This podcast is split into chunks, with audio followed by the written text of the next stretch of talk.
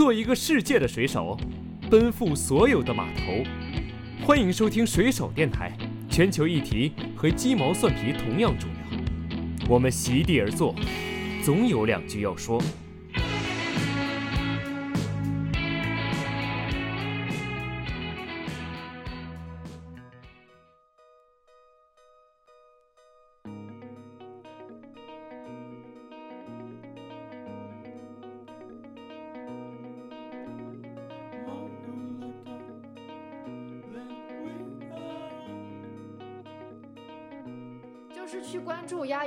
关注花花的那些人群，他可能完全不了解野生大熊猫保护的困境，因为无论是丫丫还是花花，他们，呃，我们迁地保护也不能说动物，动物肯定没有目的，嗯，就是人类去营造，就是丫丫、花花这种，呃，熊猫界的目的是希望能够吸引目光、关注度、资金来到野生大熊猫这一块。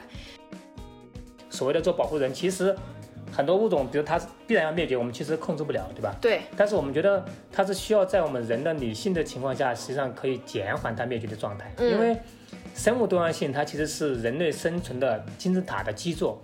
嗯。这个基座今天少块砖，明天少块砖，对吧？嗯。可能一时半会儿看不出问题，但当少的多的时候，嗯，这个生存的金字塔它就会坍塌的。靠这片大山，靠这些河流来生存的社区，嗯，那么这些社区这些居民。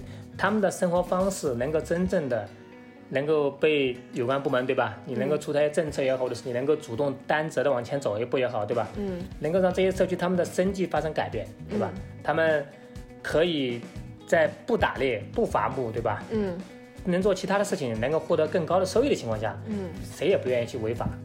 其实就是应该让专业的人来做专业的事情，是吧？就是应该多参考我们一些像新锐这样的等等。包括新锐在内的中国亿亿万万国家公园的巡护员、一线的工作人员、这些保护人员、科学家等等，他们的一些意见。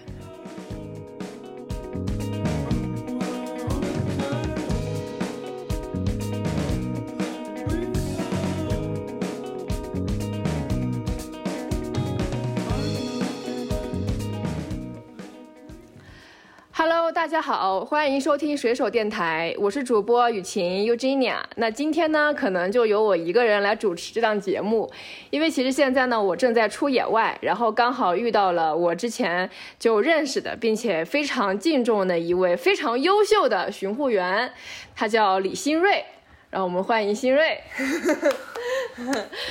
嗯，那李新瑞，你先跟大家问个好吧。Hello，大家好，我是巡护员李新瑞，没有。他说的那么好啊，有的有的，那呃就是新锐呢是一位非常非常就是有传奇经历的一位巡护员。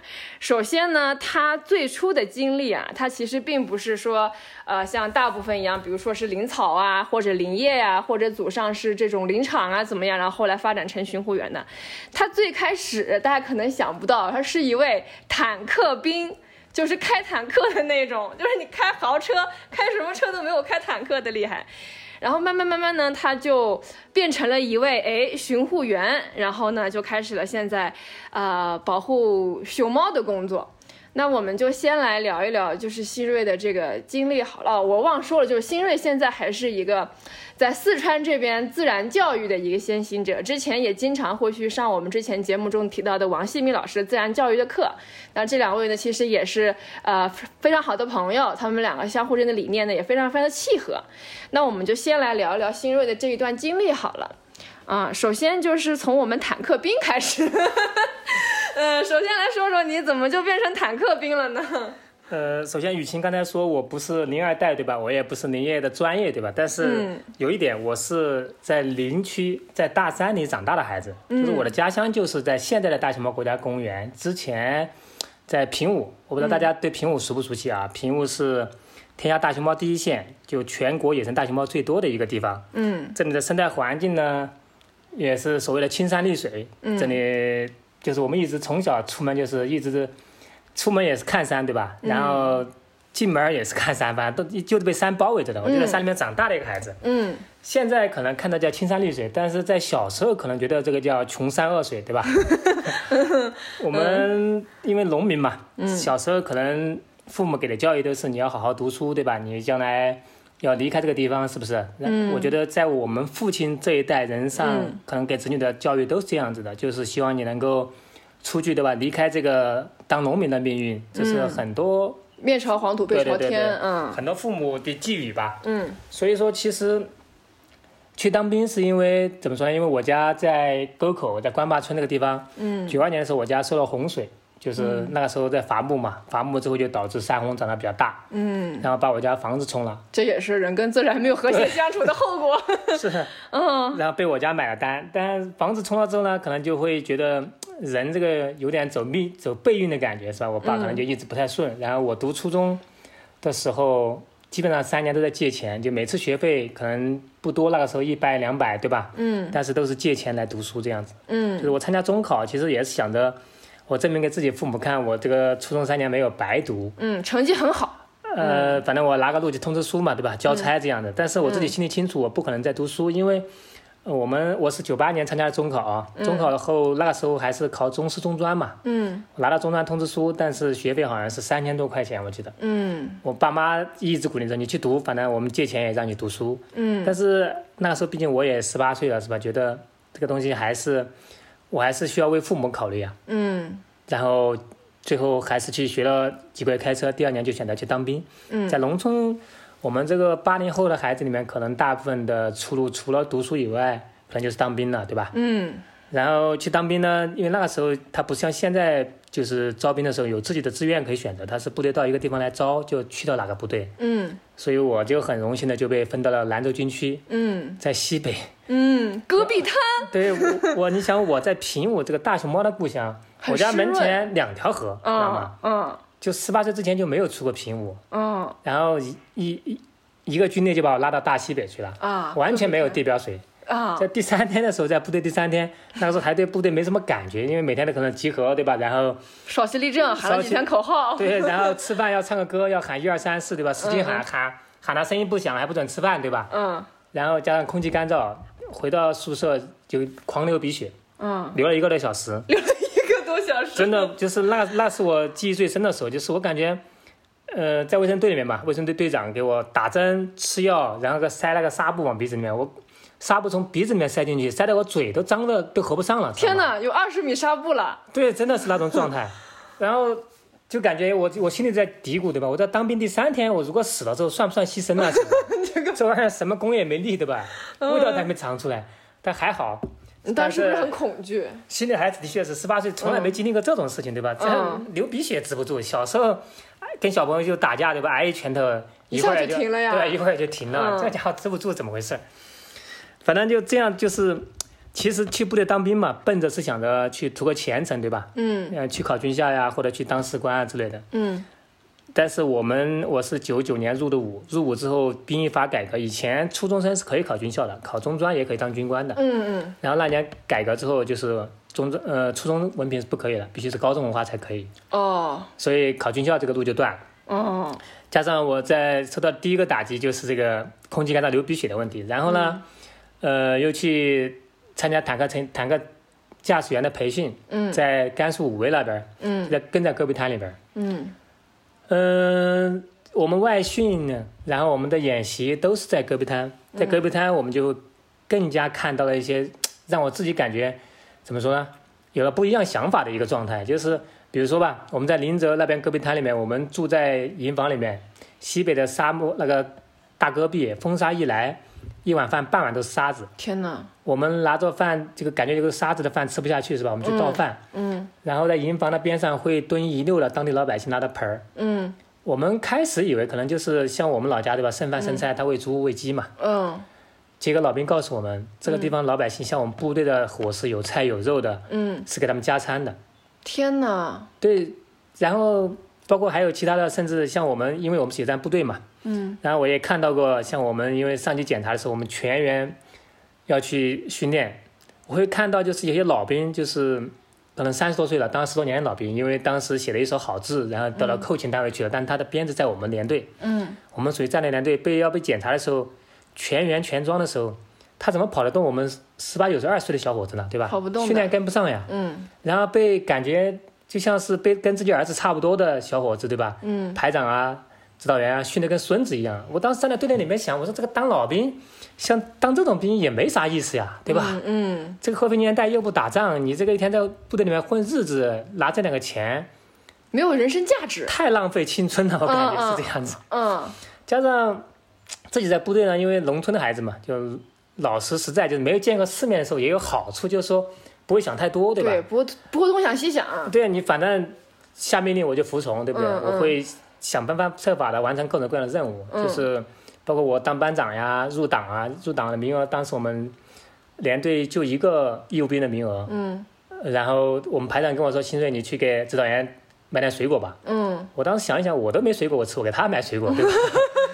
嗯对，然后但是就因为这样子，因为我自己平时的训练啊各方面被战友还是看在眼里的嘛，大家民主投票，我还是就入了党。嗯所以说，就是在那种环境下就养成了一个，就自己自己有点狂妄的感觉，就觉得自己是块金子，对吧？部队也老爱说这句话，嗯是金子到哪里都会发光。我也以为自己是块金子，所以说就想到，哎，我要回来改变故乡。我、我觉得。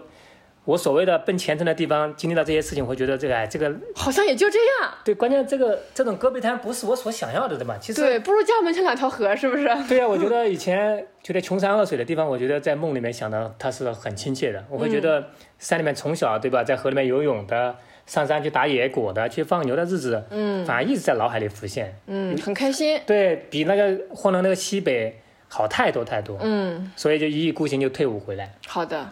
然后你怎么就跟野宝沾上了呢？说来都是都是泪啊！就是我当时在部队一直以为，因为我在部队混的还行，在同一起跑线来说混的还行嘛。嗯嗯嗯然后回来之后，你这涉及到你要挣钱噻，对不对？嗯嗯，是。然后当时去应聘的第一份工作是我们这边我们挨着九寨沟的九寨沟的一个宾馆在平武县来招保安，嗯，我也去应聘去了。天呐，坦克兵招保安不是大材小用吗？不是大炮打蚊子吗？但关键这个大炮打蚊子就在这里，反差就在这里，你知道吗？嗯我当时也就信心满满，我觉得我自己不管是身份对吧，或者是素质，我觉得都没问题。当兵当保安这大材小用绝对可以啊！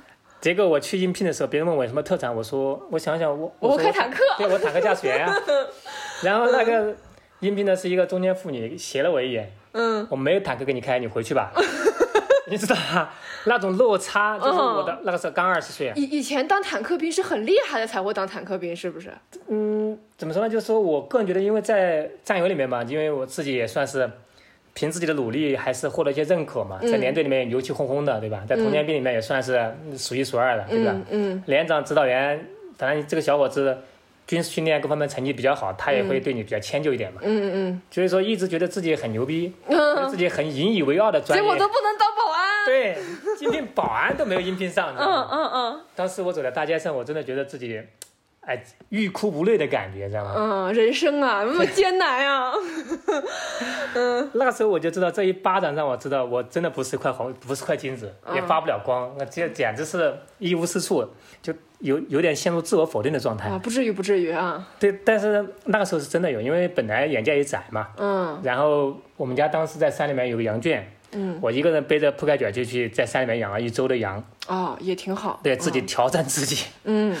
后来也就是我战友来看我，嗯。呃，然后我就又想自己算想通了，然后又开始各种去打工，嗯。去进个厂，嗯。然后去干个推销，然后当服务生端盘子，嗯。然后自己去学厨师，嗯，当厨师长，这样就走了一圈儿。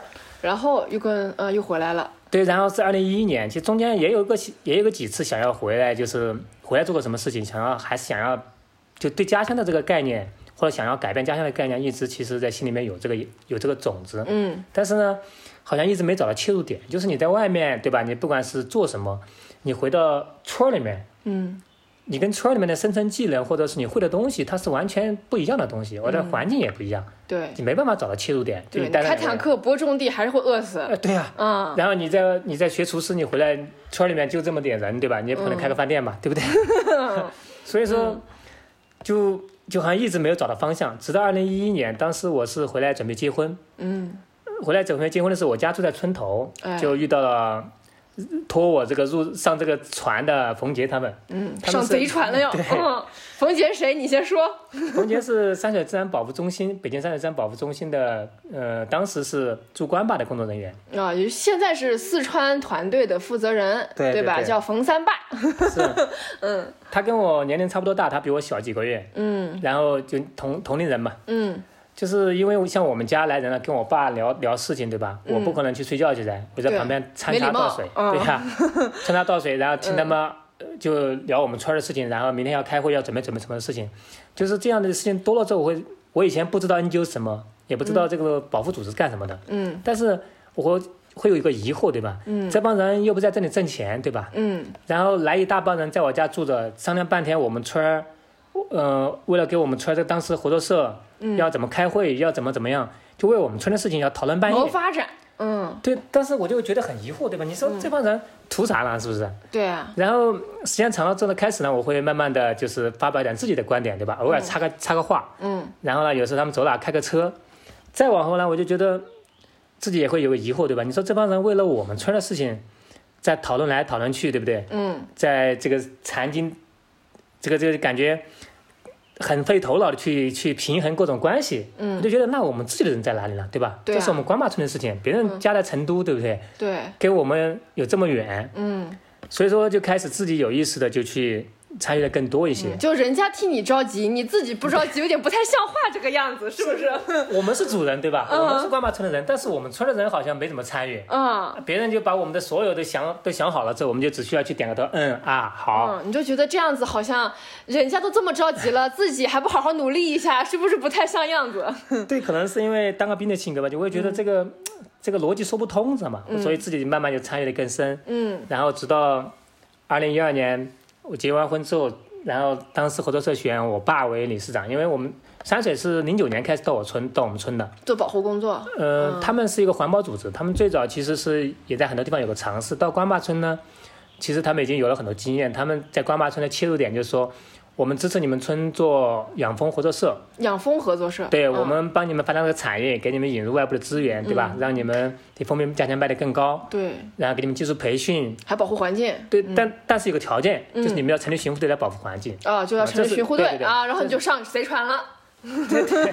然后就开始最开始就是呃做养蜂合作社这一块嘛，就开相当于是我是会呃跟着我老爸，像我们家我爸之前就是养合作社的养蜂骨干嘛，嗯。他后来哎几年前好像零九年过后一零年就开始把羊卖了，这我不是说我当兵回来的时候养一我们家养羊嘛，对吧？嗯然后就把羊卖了，我爸就专门在养蜂了。嗯。就关坝村养蜂历史很长，嗯，但是呢，以前因为不值钱嘛，就零九年之前可能卖八块钱一斤。现在可不止了。对，那个时候就是因为其实还是山水这边引地资源慢慢自己让这边跟外部接触才涨价的嘛。嗯嗯就之前我们村儿养养养蜂就是个副业，像我爸主要养羊，嗯养蜂就是放两盒在那里，对吧？有了之后取了送个人自己吃点，就这样子，嗯，没有想到去做产业。是是是。那时候关坝村，呃，应该是一千多只羊，嗯就关坝沟里边儿，然后应该是几十头，接近一百头牛。哦，大家主要发展这样的养殖业。畜牧业。对对对对。嗯，但是因为山区实际上不太适合发展这样的畜牧业对。啊，也没草场。羊，特别是像羊这个东西，它啃食了之后第二年又不发，嗯就是你会看到山里面树下的草，基本上到冬天的时候就完全就是裸露的土地。啃光了就。对对对，嗯所以但是呢，慢慢因为山水进来过后，通过服给养蜂合作社引入一些外部的一些资源，甚至一些报道啊，或者是一些推荐啊，嗯蜂蜜的开始涨价，对吧？嗯从八块翻到呃十八，翻到二十二十五、那三十。这个就反哺社区了呀。如果养蜂人多起来的话，是吧？对，就这样自然它就产生了变化。就之前可能大家是养这些养养养牛为主嘛，畜牧业嘛，对吧？嗯嗯养蜂也算畜牧业，但是之前养蜂它其实属于一个不太被重视的行业，但是因为这个价钱的翻倍，对吧？利润口干，村里面像我爸就把羊全卖了，他是主要养蜂。嗯，慢慢的关坝沟里面现在基本上就养羊呢就没有了，我是没看见过，反正这几对呀、嗯，然后养牛的可能还有几头，当时是因为路冲啊就赶不出来的，还有几头在里边。赶不出来。对，因为因为那个当时山区嘛，一到夏天发山洪就把它路冲了，它就哦赶不出来了，就到山里边了，对对对，嗯，现在还感感谢有几几头牛是吧？我们的路还能走，对的对的，一到夏天就长得全是草了。嗯就这样子，然后我就开始回到村里面跟我爸，因为我爸理事长嘛，我要给他抽起噻。嗯所以学养蜂，去收蜂蜜，然后去慢慢干干这些事情。嗯然后从关坝村的本身的发展来说，其实零九年到一三年之前，一二年它其实是一个阶段。就嗯这个阶段呢，实际上是养蜂合作社做保护的一个阶段。嗯就是像我刚才说的，就是山水它其实在关坝村的切入点就是我支持你发展替代生计，对吧？嗯然后你要做保护这样的。但是呢，呃，理想是好的，但是有一个现实的事情，就是说，当时我们村儿还没有太多年轻人回来，哦，就是找的是我爸他们这一代的村儿里面的，在家里面的一些，呃，中老年人的状态来做。嗯嗯他这些人说实话，思想已经固化的状态，像当时的熊部队长这些，其实也出现了坚守之道的行为。哦就说其实保护成果是没有的，但是呢，回过头来看，这个阶段很重要，就是他让我们村儿，因为在山区啊，我不知道大家听众朋友们有没有山区长大的，就是山区的老百姓他靠山吃山一直是一个传统，对吧？我们打打猎伐木、挖药，嗯对吧？嗯这是一个传统生计，它跟法律啊这些其实没有太多的关系。它村子它自然有它自己的一套生存的东西，或者是一些呃逻辑啊，或者是一些呃约定俗成的东西存在。嗯嗯嗯比如说谁打个猎，大家其实都是，甚至管小的会去吃个肉，对吧？没有谁会去举报他，因为觉得这是一个很正常的事情。之前是这样，对对对，但是有了这几年，就是养蜂合作社做保护的几年时间，其实让老百姓有了一个接触的过程。转变，对对对，嗯。虽然说，呃，保护的成绩像之前的老的巡护队员们，他们其实并没让保护有好好的成绩，但是呢，因为他还是要必须要做一些事情嘛，对吧？嗯。你要去阻止别人呐、要去，呃，安红外相机啦，对，要加红外相机呢，甚至要去宣传啊，对吧？嗯就是还是让老百姓有一个接受的过程。其实这是一个一定是需要时间的，在社区里面做事情。嗯所以这样的事情做做过来之后呢，到了一一二年年底，我们就也在就是村上呀、山水啊，然后我们就一起在讨论，就是我们要怎么样去改变这个现状。嗯最后讨论来讨论去，大家集思广益之后呢，就会觉得我们保护的权限上升到村这个级别，嗯，因为村子还村村委还是老百姓认可的，对吧？它是属于行政部门的一个末端机构嘛，对吧？嗯它代表了一种在村里面，对吧？其实村长他还算是个官嘛，对吧？对对村长、书记的感觉是不是？嗯所以说呢，他们天然具有一个管理的属性。嗯所以说当时就是保护的权限不再是合作社负责，而是村委负责。嗯然后我就在里面去做了，事实上的就是一个巡护队队长，因为可能书记要挂名嘛，对吧？但是他可能没时间上山，我就一边管着合作社，一边去做巡护，去安相机，哦，然后就开始相当于是开始了做保护的路，从二零一二年开始。就上了贼船了。对对所以其实就是坦克兵，然后到这个到处去尝试，然后碰壁之后回到家乡，然后遇到了这个山水的保护机构，然后就开始做这个养蜂的产业转型。然后在转型的过程当中呢，也刚好又需要巡护员、巡护队，因为你转型，你肯定也需要保护嘛，对吧？要把这个打猎这种这个以以打猎为生的这种这种这种方式转变过来，然后你就变成巡护队员了。对，因为其实怎么说呢？巡护队长应该说是，嗯当时应该算是就事实上的巡护队长啊，就是、嗯当时就是说，因为在村子里面啊，就是我们知道保护这个这个概念，可能大家都知道，但是保护的重要性或者是它的一线战略在哪里，大家可能并不清楚。嗯在我个人看来，就是说保护的一线，对吧？嗯现在乌克兰跟俄罗斯打仗的一线在哪里？我个人觉得在在像我们这种山区的村子里面。是的，对吧？因为这些山区的人他是靠山吃山的，他从传统的对吧，嗯，打猎、伐木、挖药，到要以什么样的方式来转变？转变生计，对，就是他生计的方式。比如说，因为每个人对吧，我们要生活，我们要给孩子交交学费、读书，老人生病要看病，对不对？这需要花钱的，这些钱从哪里来？我到底是打猎去换的，还是我去养蜂去换的？就是它不是说一个法律或者一个政策出台就能解决的问题。嗯，他需要去转变社区人的观念，它需要时间来，就时间你要做出来，对吧？嗯那对我家来说，通过养把羊卖了，对吧？养蜂，我的收入可能比养羊更高了，嗯对吧？嗯那村子里面它自然就会有人响应，他自然就会把它羊卖了，他也来养蜂，嗯对嗯不对？嗯但如果说你没有这些东西，没有所谓的替代生计这样的方式，你单纯的强调保护或者法律，很空洞，对啊，你你很就像不食肉糜这种感觉，就是对对对对和不食肉糜这种感觉，就是站着说话不腰疼啊。对对，我们会发现，就是我们现在有很多政策会感觉就是一帮会画图的，对吧？就在办公室拿拿地图画一下就好了，你根本就没有贴合实际呀，是不是？嗯，所以其实保护的巡护野保的一线其实就在村子里面，嗯，路口社区啦，国家公园里面的社区啦，等等等等。对，就这些村子的村民，他们的生计发生了怎样的改变，或者他们的生计的方式是怎样的？嗯，这个才能谈得上是保护的问题。如果说抛开这些生存的方式不谈，单谈保护，我觉得他就是个耍流氓。就一刀切呀！你不让里面的人生活了，你怎么可能是可持续的一个状态能发展下去呢？但这样的方式就只能是给你个面上好看而已，他根本就落不了地。对对对，老百姓心里不认可，你怎么样去落地呢？对不对？是的，所以关坝村就得益于这这些转变之后呢，开始我们一方面来说，养蜂合作社通过去寻找市场，对吧？去跟外部的合作，嗯让蜂蜜的价格在升高。嗯然后呢，巡护队开始就真正的意义上的就去把把我们的山沟，就是我们关坝村的关坝沟里边的嗯沟，嗯就真正的保护起来。嗯然后二零一四年吧，我觉得是，就我们就拍到了一些大熊猫呀、一些羚牛啊、黑熊啊这些照片、视频，嗯然后逐渐就也就引起了一些媒体的报道。嗯，动物就多起来了嘛。嗯，我觉得其实这个阶段很重要，就是这个节点，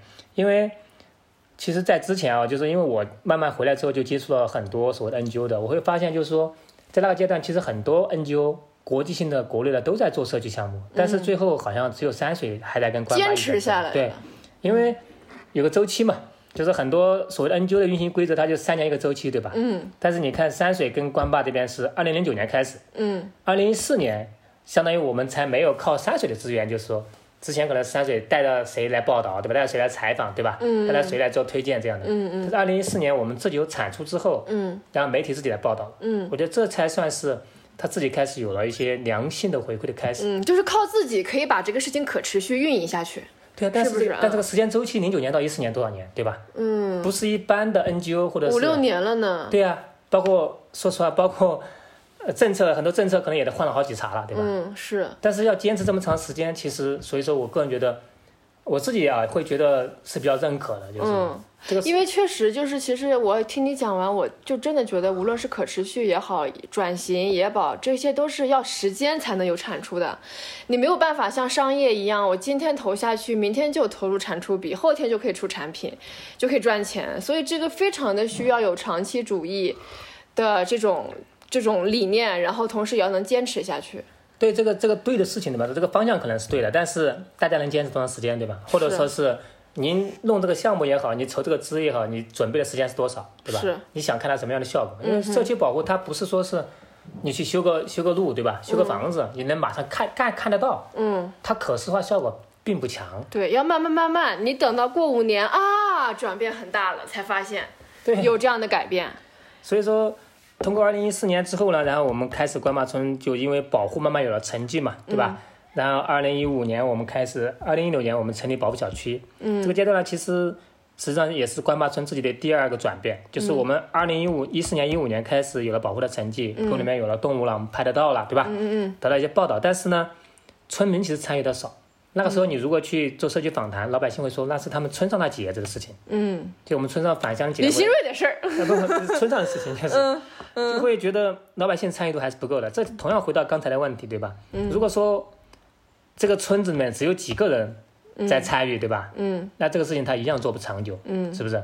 你你没有牵日防贼的道理，对不对？大家都住在山里面，对哪里都可以进去，是不对是？对，所以说，我们开始相当于二零一六年为了做保护小区之前，就相当于是我们在做，呃，应该说用 NGO 的专业术语叫社区营造嘛，对吧？嗯但是我们来说，可能就是解决老百姓参与度的问题，嗯让更多老百姓可以参与进来。嗯，是毛主席好像有个类似的话，对吧？让我们的人多多的，对吧？敌人的人就少少的，对吧？农村包围城市。对呀、嗯就是我们通过怎样的方式呢？就是说嗯，现在中国的农村啊，其实做集体化的活动很少了。嗯除了说选举大会的时候，对吧？选村长、选书记的时候，老百姓可能参与的多。嗯，平时大家都各忙各的，对对吧？大家村委会的概念越来越弱。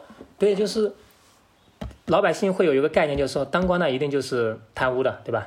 你来当官一定就是为了挣钱的。有这种之前是，嗯所以所以说我们当时开了一个呃参与式的会议，就是我们把村上尽可能来的人都邀请进来，我们一起开了几天的会。嗯我们描绘我们自己觉得五十年后的关坝会什么样，对吧？嗯然后我们要做怎么样去做，一步步就我们大家自己来讨论出来了，我们要做保护小区，对吧？这样，嗯然后每个人当时的呃当时书记已经是桥梁，然后我是负责养摩托社和巡护队，嗯，就每个人把自己这一块儿用大白纸写了，再贴在墙上。愿景是什么样的？对，然后号召所有的全村老百姓，我们一起来开会。嗯第一场会开得很痛苦，知道吗？开了六个小时，那是大冬天的。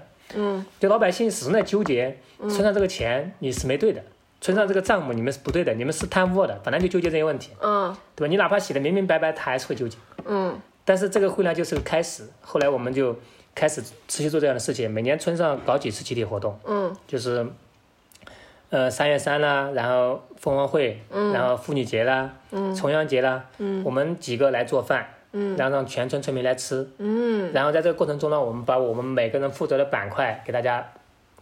给大家口头上汇报，也用大白纸写出来，接受大家的问询，这样的建立信任。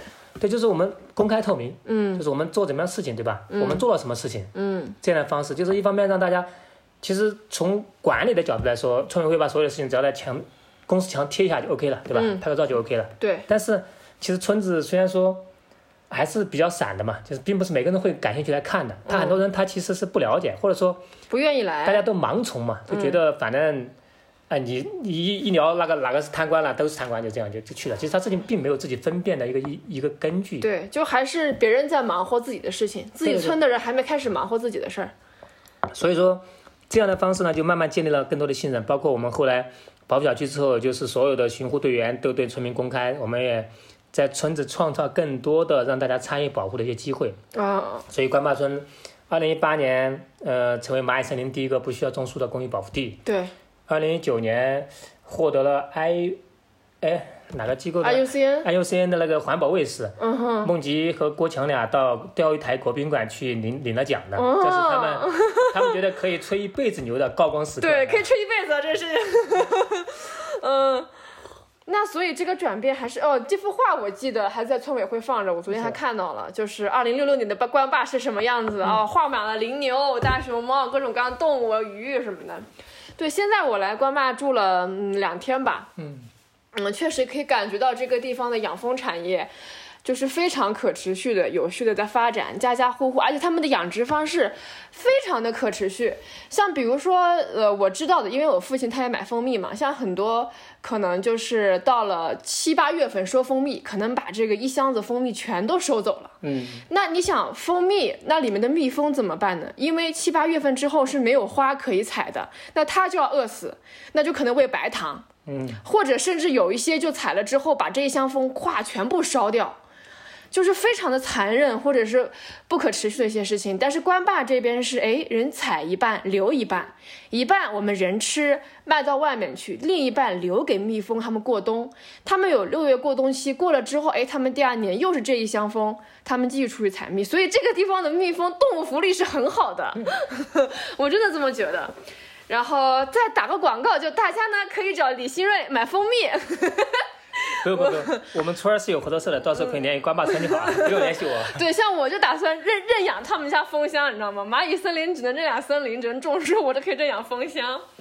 那就从那个时候你就开始到巡护队开始做这个大熊猫国家公园的巡护员了，是这样的。嗯，其实我自己来说，应该是二零一二年就开始在做保护了嘛，在巡护了啊红外相机啊什么的对但是，呃，后来二零二零年，我又到王朗王朗国家遗产保护区去做巡护员去了。就是说，这个中间，就是因为我们村儿二零一九年之后，其实我们村相当于回来了好几个人嘛。我们不是之前有个葫芦娃，对吧？大家 大家如果说感兴趣的，可以去查一下，我们有个白熊部落之歌在网易云音乐平台上面。白熊部落之歌，好的，对对葫芦娃，葫芦娃，对对，我们自己就是呃，得益于我们的一个志愿者，也是好兄弟徐恒利，嗯，他是美国回来的一个志愿者，到我家住了，在我们村儿，在我家住了一年，嗯，然后他会 rap，然后他自己写的词，根据我们每个人特点，给我们写了一首 rap，然后传到上面去的。嗯，这个，可能我们自己也是一帮农民啊，就是唱的不好，但是我觉得还是这个阶段呢，关键在真诚，对，还是很有意思，就是比较贴切实际的东西。嗯。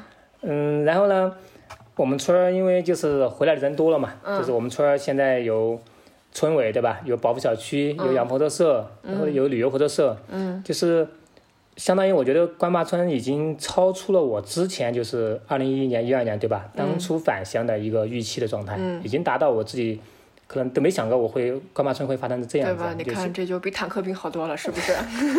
就是念念不忘必有回响。嗯坚持下来之后呢，你会发现还是走过了迷茫，还是很幸福的。对突然一下回头会感觉到收获大于有很多。嗯但是自己来说，我自己有会有一些迷茫的状态了，就是因为村子其实跟之前的状态完全不一样了，就是我们下一步该怎么发展，其实我们每一个人可能也有一些不同的观点、不同的认识。嗯我们我我自己的想法和跟其他小伙伴的想法都会不一样的。嗯那么我自己会觉得，我可能会让自己沉在自然教育这一块能够更多的沉淀、更多的积累，嗯让我自己的能力能够达到。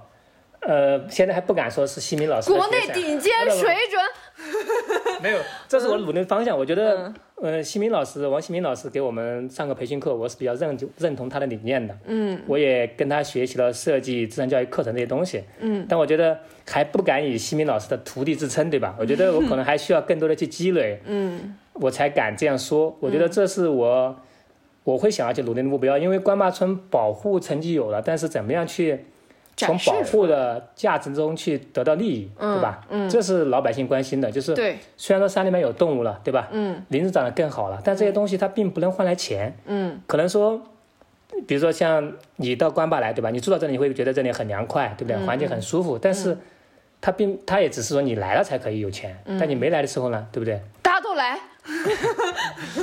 对所以我自己的努力方向，我觉得会是想要去自然教育这边去继续沉淀。那对，么自然教育这样的话，就有一些国际学校啊，或者大城市的那些学校就会来这边，就会花钱做这方面的工作。对，但是这个事情呢，它本身来说，它是一个商业行为，对吧？嗯你自己的一定你的能力，或者是你想要获得的报酬，是需要跟你能力挂钩的，对对对你是需要去积累的。是，所以我选择到了保护区里面去做专职的巡护员。我想要在保护上面，一方面来说自己既然关坝村在做保护，对吧？自己也是以返乡保护的角角色来的，嗯那么我自己是应该更加真正的身体力行的去做保护，嗯对吧？嗯那同样的道理，我在这个过程中可以真正的积累一些，可能不是说我们简单的培训或者简单看那本书能收获到的保护呀，或者是环保呀嗯的理念或者知识。嗯所以说我会选择去那边，因为关坝村本身呢，它已经发展到了一个很好的一个状态，而且关坝村现在也不缺我一个我的状态了。可能开始的时候我、缺缺缺缺缺缺没有没有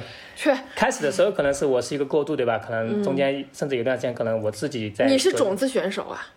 但是现在已经一枝独秀不是春嘛，对吧？春色满园关不住嘛。那肯定是，已经春色满园的状态，其实有我没我，我觉得它没有太多影响。但我自己是我觉得可以去更多的沉淀，可能有个新的方向，我是可以去有有一些建树的状态而且王朗离关坝也不远，对吧？是。有时候我也能兼顾，而且我觉对，得我们刚从王朗回来，跟大家秀一下。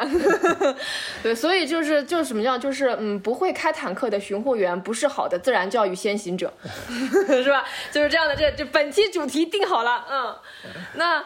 对，刚好呢，像我们刚刚聊到，就吊大家胃口，比如说我们刚刚从王朗，王朗是大熊猫国家公园的一部分嘛，我们今天才从王朗做调研回来，然后我们现在住在山清水秀的关坝村，然后这个确实也是野生大熊猫的栖息地，像这边周边一共是有八只，还是有多少只？六只。关坝村后面就是应该是六只左右的大熊猫。嗯，对，关坝村，嗯，那我们现在就在离大熊猫最近的地方。那同时呢，最近像丫丫呀、花花呀等等这些大熊猫也受到了很大的关注。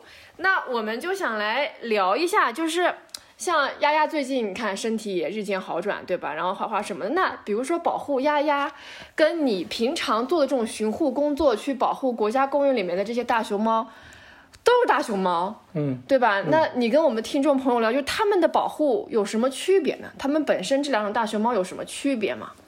嗯，其实最开始啊，就是我可能只能代表个人观点啊，不见得是官方的一个比较标准的答案。但我、我还是有一些了解，毕竟做这一行嘛，对吧？嗯嗯嗯其实最开始来说，呃，现在目前为止啊，就是我们国家或者是应该世界都有这种这种理论，就是说，一方面叫做迁地保护，对，迁地保护是，对江豚也现在是这样。对对对，就是其实其实熊猫基地的熊猫，包括丫丫，它们都属于迁地保护的后代。嗯，你跟大家解释一下什么叫迁？那我我我我跟大家解释吧，就迁地保护，先看我说的对不对哈？就是它原有的这个生存环境，因为之前不可持续发展的原因已经被破坏了，或者不那么适合它生存，所以抢救性的先把它挪到一个或许是人造的，或许是紧急找到的一个暂时适合它生活的地方，让它在那个地方恢复一下种群，这个叫把它迁地保护，就迁移的迁。然后等它这个种群恢复以及它原有的栖息地好了之后，看想办法怎么再引回来，或者是怎么样，嗯，就大概是这样的一个意思。对对对，其实嗯大概意思都是没错的，就是迁地保护。其实现在的熊猫基地或者包括丫丫他们这些为代表的。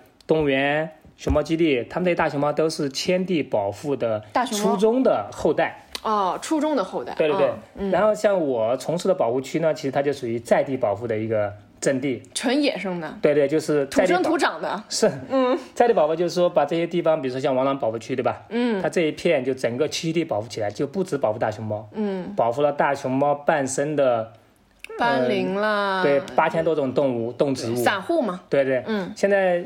熊猫其实它是一个比较成功的一个散户种嘛，有一种说法就是它叫旗舰种，叫散户种，就是它的大伞下面，因为全世界人们都喜欢大熊猫，对吧？嗯。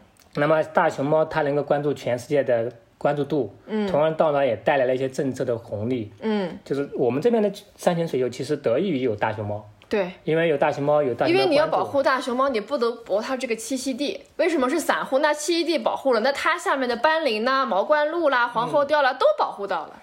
是，就是这是一个两种完全不同的流派。就是我们能看到网上大家喜欢大熊猫没错，对吧？嗯。就是大熊猫现在可能已经成为中华人民共和国的，甚至我觉得它可以达到一个图腾的感觉，是吧？对，代言。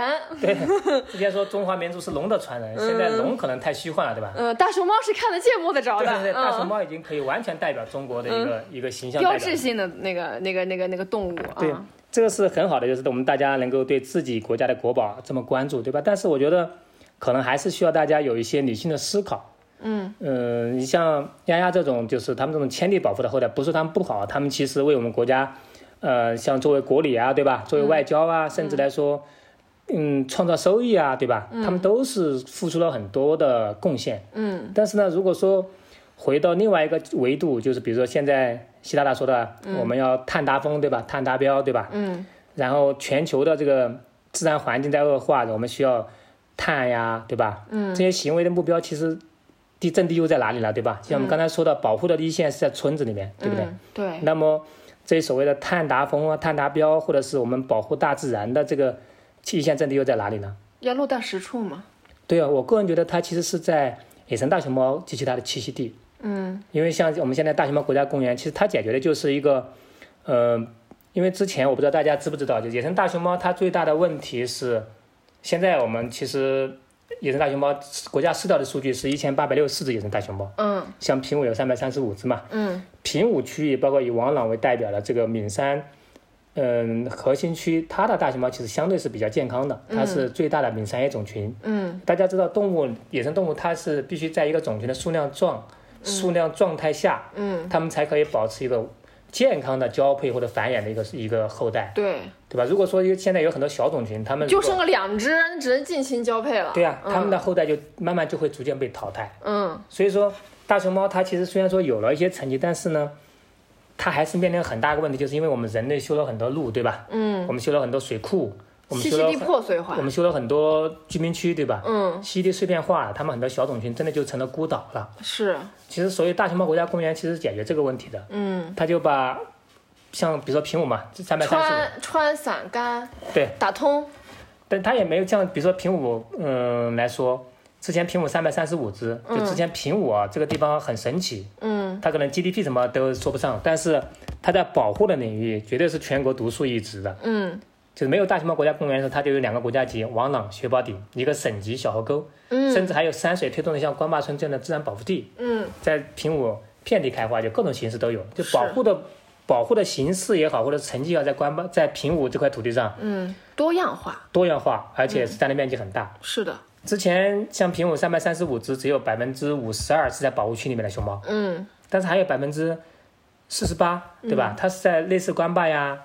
类似木木座呀、白马这些这些社区的后面的山林里面，嗯，对吧？那这些熊猫应该怎么办呢？入口社区的山林里面，嗯所以说，其实大熊猫国家公园就把这些所有的都框在大熊猫国家公园里面了，嗯就是让它们不在栖息地碎片化，嗯，让这些熊猫它们的栖息地能够连成一块儿，对，就是北京能跟上海的可以相互通婚，就这意思。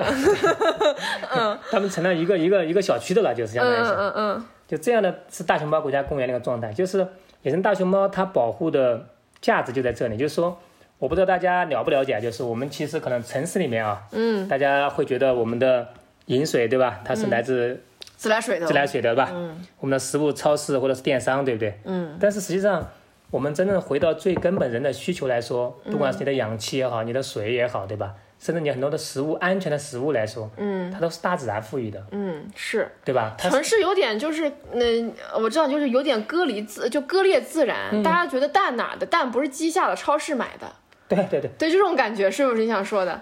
嗯城市其实就是人为了逃避自然建立一个东西嘛，对吧？完全完完全按照人的意志来修这个东西存在而已。嗯，但实际上我们还目前的科技虽然说好像人定胜天，但是我个人觉得还是有点狂妄了。我们还是离不开自然的，对吧？嗯就你的水、你的空气来自哪里？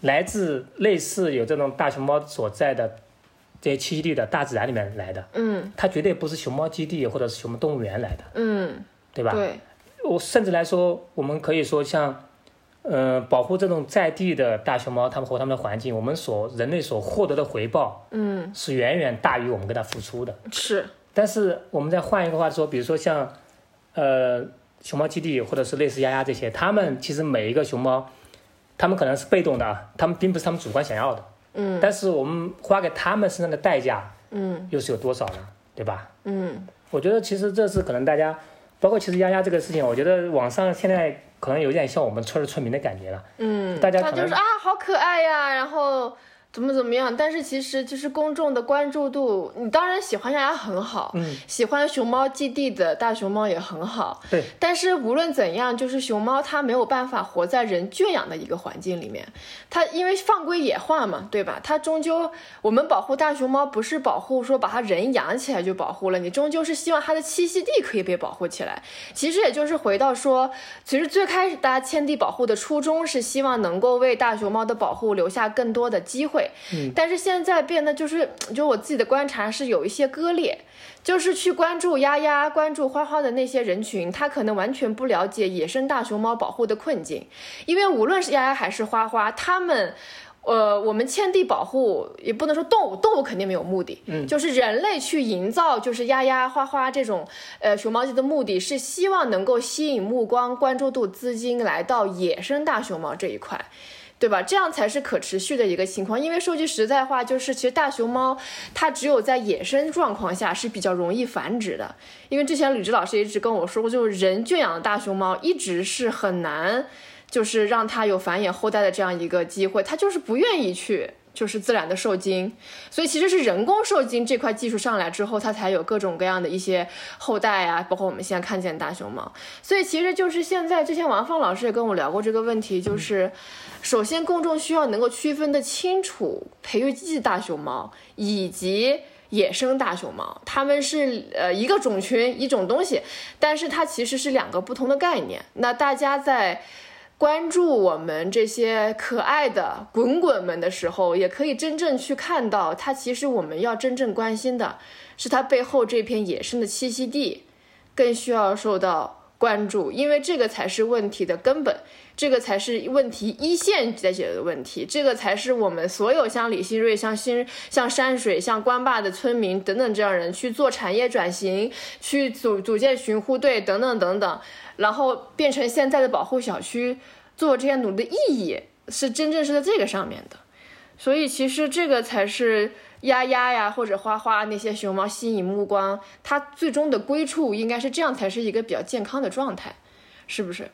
但是现在就感觉有一些引导可能没有很到位，我是感觉，就是一味的在营销熊猫的萌啊，熊猫的可爱，但其实熊猫非常的凶猛，并且非常的灵活，所以我觉得在引导上面，大家还是非常欢迎大家多多关注，就是关于野生大熊猫的各种各样机构啊，或者报道啊，或者种群的数，也欢迎来我们官爸做志愿者，对吧？哎，那刚好就是聊到这个野生大熊猫，我们刚刚说好要关注野生大熊猫这个栖息地，那就是新锐作为了有十年巡护经验的巡护员，你对于野生大熊猫保护它现在面临的困境，你们跟大家总结一下有哪些？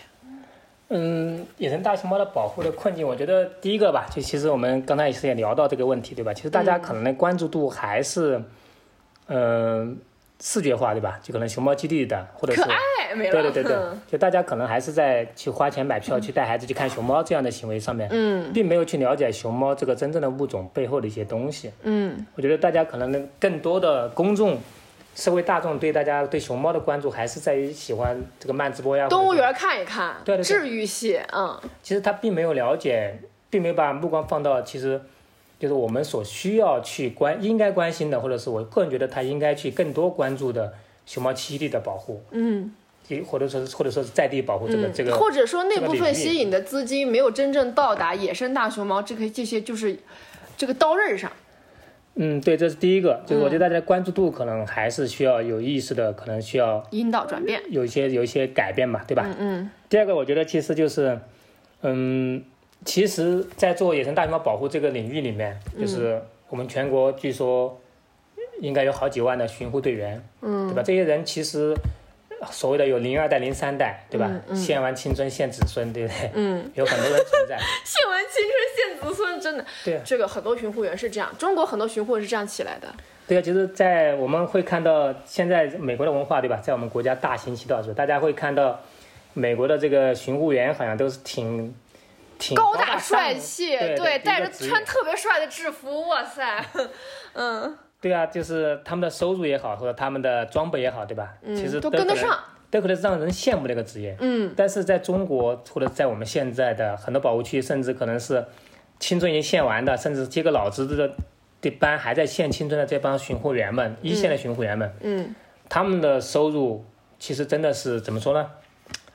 都达不到。平均水平，不太好开口，不太好意思开口，嗯明白吗？就是我自己来说，我是因为我家养蜂嘛，我自己可以养蜂，有一部分补贴，所以我觉得我选择巡护员这个职业呢，其实它本身来说，有点说它在实现我自己的一个呃妄想，或者是我自己的一个一个一个价值，怎么说，我自己是喜欢这个事情，所以我愿意去做。嗯其实巡护员这个工资实际上真的是，非常的吓人。节目里我们就不说了，但是大家知道就是平均工资是多少，可以查一下，它达不到那个平均线。对，就是所以说，我觉得这是第二个，就是说可能。真正的从业的，一天在爬山去，真正去反盗猎、反采集，对吧？去附林防火的，甚至去安红外相机的，真正去爬高山、上山顶、钻竹林的这些人，的福利要上去，他们其实应该值得大家去看到，看到他们的努力或者看到他们的付出，对吧？嗯嗯。不可否认，就是说，嗯，他们呢，其实很多东西并没有被大大众所了解，他们可能是因为本身工作地点就在远离大家的山林里面，嗯然后他们的付出更是被大家所没有看到。嗯第三个，我觉得就是说，嗯，大熊猫国家公园其实它的初衷啊，或者是很多宏观的层面都是挺好的，嗯，但我觉得还是需要有一些更加接地气的，或者是能够迅速的往下落地的一些东西出台，对吧？嗯我们知道。大熊猫国家公园或者是国家设立国家公园的初衷，肯定宏大目标它都是很棒的，对吧？或者是符合时代的需求的。生物多样性保护啦，碳达峰啦，这其实是相辅相成的，因为你没有气候就没有植物，没有植物你就没有生物多样性。对，但是就说还是需要这些东西呢，就是它能够能够征得一些一线的意见，对吧？能够充分的调研的基础上，而不是说我们不可否认，就是说我们管理上有时候不见得说一定需要内行领领导内行，但是我觉得有些事情还是需要参考一下懂行的人，对吧？嗯有些意见出来，而不是大家真的就是像我们刚才开玩笑说的，有些政策你会感觉就像是拍脑门啪就出来了，对，然后就地图上夸一个圈儿就完了，这样子嗯其实。一刀切。很难，就是说让让这个东西能够从地下从下面往上能够有有个自我生长的机会。对，就是是最后如果说把一个很好的一个东西，最后做的一个不伦不类的，其实很很遗憾，对吧？其实就是应该让专业的人来做专业的事情。是吧？就是应该多参考我们一些像新锐这样的等等，包括新锐在中国亿亿万万国家公园的巡护员、一线的工作人员、这些保护人员、科学家等等他们的一些意见。对，第三个、第四个呢，我觉得就是说，可能可能大家还是一个道理，回到刚才我们最开始，包括我最我个人觉得观点，保护的一线在这些社区，对吧？嗯，在这些靠这片大山、靠这些河流来生存的社区，嗯，那么这些社区这些居民，他们的生活方式能够真正的能够被有关部门，对吧？你能够出台政策也好，或者是你能够主动担责的往前走一步也好，对吧？嗯，能够让这些社区他们的生计发生改变，对吧？他们。可以在不打猎、不伐木，对吧？嗯，能做其他的事情，能够获得更高的收益的情况下，嗯，谁也不愿意去违法，对不对？对，违法成本很高。现在，而且我们违我们的违法成本不光说关乎自己，还关乎自己后代，对吧？对啊，中国人是比较在乎后代的一个。对对对对对，就觉得爸爸妈妈如果我做了什么事，那我的儿子女儿也得遭遭遭殃。对啊，所以说其实没有谁愿意去主动，至少我个人觉得，嗯，没有太多，至少百分之九十九以上的人，对吧？他不会主动想到去违法。嗯，但是。人那个东西，他始终生存，他自己的困难只有他自己知道，对吧？嗯。他如果说真的是就是没办法生存下去，铤而走险这种事情也是会发生的，对不对？这个是很正常的一个事情。所以我觉得，关注这些社区的生计发展，我觉得其实也是关注我们每一个人的一个生活状态。因为只有这些上游的，像大家看到河流从我们的上游往下流，对吧？嗯。我们住长江头，你住长江尾，对不对？东饮一江水。对。但是长江生命共同体，长江头的森林的状态，对吧？长江头的水源的质量是关乎君住长江尾你的水源的质量的，对吧？这个概念可能大家是有画面的，对吧？他不是说其他的可能保护的价值比较空幻，对不对？对。但是我们就单纯说大家每每天进食的水来说。应该是可以理解这个概念。对，因为我在这个地方这几天在山里面跑，看见了那个水源地，就是水的源头。就是如果那个大家都知道水分上游跟下游，就是发现其实水不是从水龙头里来的，对，它是一滴一滴从这些山林里面凝聚而来的。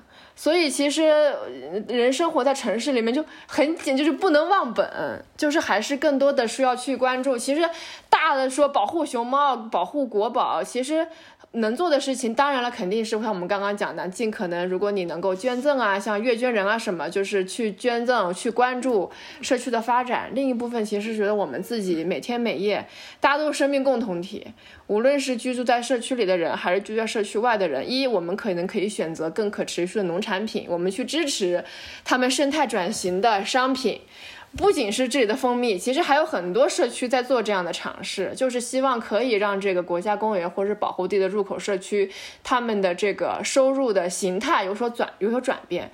其实这个是我们可以去支持的，就是反正你都要买菜，你都要买蜂蜜，你都要买农产品，我们可以更多关注这些地方的。然后另一方面就是自己的生活上尽可能去做到低碳跟环保，因为我觉得新锐前两天跟我说一句话，我特别的认同，就是气候就是最重要的资产。因为我们我我我跟新锐这两天其实是在做这个蜜源植物的调查，我们就发现。就小小的一个蜜蜂，它的它是非常有智慧的一个个体。那它靠这些植物的开花、生长等等去赖以生存。一旦这个气候发生巨变，这个花在该开的时候没有开，这个季风在该来的时候没有来，那它们就完蛋了。那蜜蜂这个种群完蛋，相对的就是植物先完蛋，植物完蛋完之后，蜜蜂完蛋，然后又一环一环这样下去。其实我觉得这个是每个人都在这一个圈套里面。所以这个我觉得是我们通过一个小小熊猫的讨论，我自己有的一些发散性的想法。嗯，对，就是其实有一个话，可能现在其实都不能证伪的一个话，就是现在网上有一句，大家可以查一查，对吧？嗯，就爱因斯坦说过一句话，如果人类世界如果没有蜜蜂了，只能存活四年。嗯，但这个话其实我问过很多博士啊，甚至一些，他们其实会告诉我最标准的答案就是说，其实。这是不能证伪的一句话。对你证伪就完蛋了呀。对，你不想证伪好吗？对，但是没有也没有出处，就是不一定是他说的。但是呢，这个话其实很有道理。嗯，就是我们知道蜜蜂嘛，对吧？它其实是所谓的植物界的送送子观音。对，就是我们人类现在所能利用的植物，就是我们其实除了说肉类以外啊，嗯，我们人类其实生存主要靠的是还是植物，对吧？大自然孕育这植物，我们人类目前所能利用的。呃，植物品种应该是一千三百多种。嗯，但是其中的百分之七十五，一千一百多种是需要靠蜜蜂才能结果。来授粉的，嗯，就是也也有也有人工授粉哦，不可否认。也有蚂蚁，也有蝇，当然了，它们也是靠植物生活，是不是？对不对？对啊，但是如果说就小小的一个蜜蜂，对吧？可能离大家很远，但是如果说没有蜜蜂，这百分之七十五，这个一千一百多种，可能有很大部分，嗯，它不会再结果，甚至会大面积减产。就完蛋了。对，其实我们人类社会所发展的矛盾，就是因为资源有限嘛，对吧？嗯其实乌克兰也好，俄罗斯也好，对吧？甚至美国也好，为啥他们为什么会强巧取豪夺嘛？嗯不就是为了享有自己更多的利益嘛，对不对？嗯嗯资源有限嘛。嗯但如果说我们现在人类社会，地球已经这么多人的情况下，嗯如果说我们的粮食、我们的赖以生存的作物，对吧？因为昆虫这个，因为蜜蜂这个昆虫，嗯，这个一千一百多种，如果说大面积减产或者是怎么样，那么我觉得可能很快这个地球人类地球上这个人类啊，可能很快就会被自己做没的就是不。想等到作文那天。人 其实说句实在话，其实那天我跟吕植老师聊天，他们也说，就是大自然其实不太需要你保护，只要你人不干涉，人好好的，对吧？但其实，所以做动物保护也好，环境保护也也也好，野保也好，其实就是做人的工作。对，对你熊猫，你没人没人招它，没人惹它，人不可能灭绝的。嗯，呃，动物就是其他植动动植物也是一样这个道理。其实我觉得，其实保护自然就是保护人类自己这句话，大家可能觉得比较空，但是其实逻辑就是这么个逻辑，嗯就是说，像刚才雨晴说的，对吧？就是说，其实大自然不需要你保护，真的？嗯大自然它就是现在是火星那个状态，或者是金星的上那个状态，人也好好的，嗯，别人也叫大自然，对吧？嗯别人也叫地球，对不对？对，但是人类你自己受不了啊，对不对？你自己是需要更好的生活的。其实所谓的保护主义，像我们这种所谓的做保护人，其实很多物种，比如它是必然要灭绝，我们其实控制不了，对吧？对，但是我们觉得它是需要在我们人的理性的情况下，实际上可以减缓它灭绝的状态，嗯因为生物多样性它其实是人类生存的金字塔的基座。这个嗯基座今天少块砖，明天少块砖，对吧？嗯可能一时半会儿看不出问题，但当少的多的时候，嗯，这个生存的金字塔它就会坍塌的。对，坍塌的时候，大自然还是大自然，地球还是地球，对不对？嗯，但是我们人类自己，就活不成活化石了。你可能对吧？预计还有多少年的寿命的地地存在，但可能会提前很多很多年。嗯，真的。其实新锐，呃，我跟新锐聊的这些，像新锐刚刚讲的那样，它其实是很多以人类为中心出发的一些保护观念。那比如说，我们还有像那个呃，John Muir，美国国家公园之父，他是认为这个东西我们是从上帝手里面继承下来的，每个人都享有去享受自然的权利，像每个人都应该能够到王朗去看这些好看的美景，但但是现在是不可能的哈，因为现在是国家公务员被控制进出了。这个属于是也是以人类为中心的，还有那种就是觉得说我们万物是平等的啊，你呃你你跟蚊子、水母一样都是生命，所以你们同样享有一样的价值，这也是一类的保护。哲学的一个观念，但是那天我就跟呃，就是耶鲁毕业回来的一个人类学，然后他专门研究人兽冲突，叫做高玉芳，就是可能业内人也会知道。我就问他，我说你去做人兽冲突研究的时候，你是以哪一类思想来作为自己的指导呢？他跟我说，无论黑猫白猫，抓老鼠就是好猫。对，所以我觉得，无论是那个以人类中出发，以人类为中心，还是以大自然平平等的生命为中心，我们还是希望能够，其实简单一点，就是可以希望能够留存美好的一些事情。然后我记得很早之前有人问我说：“你做可持续的，什么是可持续？”然后我那天翻到这个《史记》里面有一部，就八个字，很简单，就是“取之有度，用之有节”。就其实，在中国老祖宗里面已经讲得非常非常清楚了，嗯，所以这个其实我觉得就是很好的去解释，啊、我也好，新锐也好，山水伙伴也好，还有其他的一些在为这些地方做努力的小伙伴也好，我们想传达的一些观念，嗯嗯，新锐还有什么要说的吗？哦，我没有，你刚才那个取之有度，对吧？嗯，用之有什么节？用之有节，我觉得这、这个总结的特别好，就是 就是我会觉得我读书不多，但是我觉得我还是对我们中国的古文化一直比较比较崇拜，就是因为我在山区长大，可能接触的比较多一些，有很多传统的东西，对吧？嗯我会觉得其实很多我们老祖宗都会的东西，到现在我们觉得自己很牛逼了，对吧？嗯觉得自己很了不起的时候，其实我们已经忘了很多东西，甚至来说，我们可能还不如古古代的一些先贤们。回炉再造，再学一遍。就是这八个字，我觉得送给我们自己自勉，对吧？也送给观众朋友们吧。嗯，好的，那这个在节目的最后呢，我想说一下，就是虽然新锐说他读书不多，虽然说他只有初中文凭，还有什么当兵经验什么，但是哈，这几天包括我去年跟新锐的相处，人家在这个王放老师、吕植老师、王新民口中可是经常跟我传为佳话，所以我们今天小伙伴都觉得，就是他现在。人家大学就四年，研究生不过两年，他巡护十年时间，我们觉得他学一个保护生态学 postdoc 没有问题，让我们鼓励一下。好，然后今天的节目呢就到这里结束了。然后大家有任何想要跟我或者跟新锐说的呢，也可也都可以在留言的地方跟我们讲。那我们对于这个什么葫芦娃之歌啦，然后新锐家蜂蜜怎么买啦，然后还有二十六年的官霸什么样这些信息，我稍后都会放在我们的 show notes 里面。如果感兴趣的朋友可以打开这个文字版的观看。那么，那今天的节目就到这个地方，大家再见。各位朋友们再见。嗯。